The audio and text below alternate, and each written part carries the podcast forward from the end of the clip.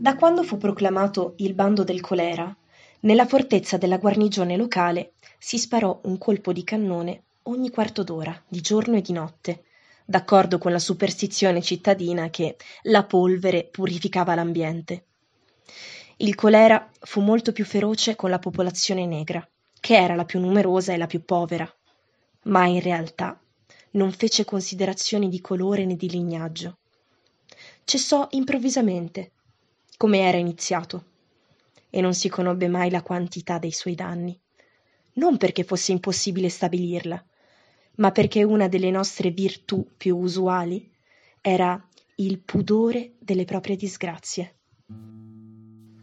Il dottor Marco Aurelio Urbino, padre di Juvenal, fu un eroe civile di quelle giornate infauste e anche la sua vittima più notevole.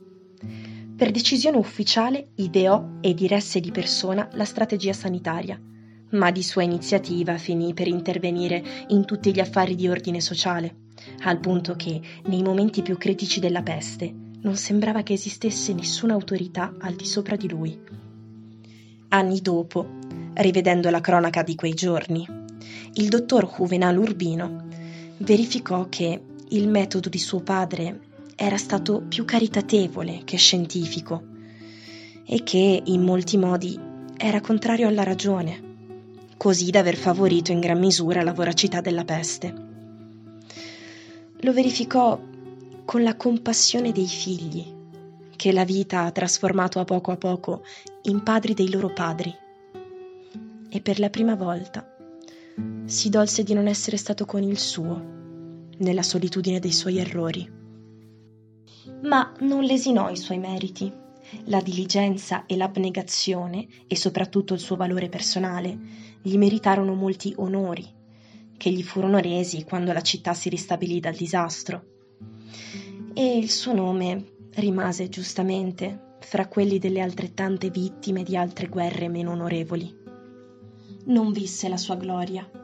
Quando riconobbe in se stesso gli scompigli irreparabili che aveva visto e compartito negli altri, non tentò neanche una battaglia inutile, ma si appartò dal mondo per non contaminare nessuno, chiuso, da solo, in una stanza di servizio dell'ospedale della misericordia sordo alle chiamate dei colleghi e alle suppliche dei suoi, estraneo all'orrore dei pestiferi che agonizzavano sul pavimento dei corridoi traboccanti. Scrisse alla moglie e ai figli una lettera d'amore febbrile, di gratitudine per essere esistiti, nella quale si rivelava quanto e con quanta avidità avesse amato la vita. Fu un addio di venti fogli stracciati, nei quali si notavano i progressi della malattia dal deterioramento della scrittura. E non era necessario avere conosciuto chi li avesse scritti per sapere che la firma era stata messa con l'ultimo respiro. D'accordo con le sue disposizioni, il corpo incenerito si confuse nel cimitero comune e non fu visto da nessuno che lo avesse amato. Il dottor Juvenal Urbino ricevette il telegramma tre giorni dopo a Parigi durante una cena di amici e fece un brindisi con lo champagne alla memoria di suo padre.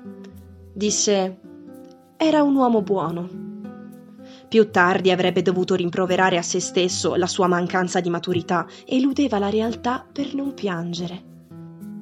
Ma tre settimane dopo ricevette una copia della lettera postuma e allora si arrese alla verità. D'un tratto gli si rivelò a fondo l'immagine dell'uomo che aveva conosciuto prima di chiunque altro, che lo aveva allevato e istruito e aveva dormito e fornicato 32 anni con sua madre e tuttavia mai prima di quella lettera gli si era mostrato così, com'era in anima e corpo, per pura e semplice timidezza. Fino ad allora il dottor Juvenal Urbino e la sua famiglia avevano pensato alla morte come a un incidente che capitava agli altri, ai padri degli altri, ai fratelli e ai coniugi degli altri, ma non ai loro.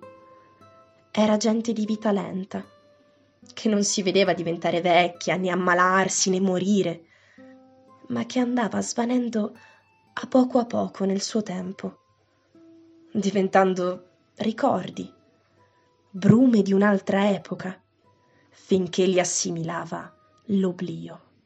La lettera postuma di suo padre, più del telegramma con la cattiva notizia, lo mandò faccia a terra contro la certezza della morte.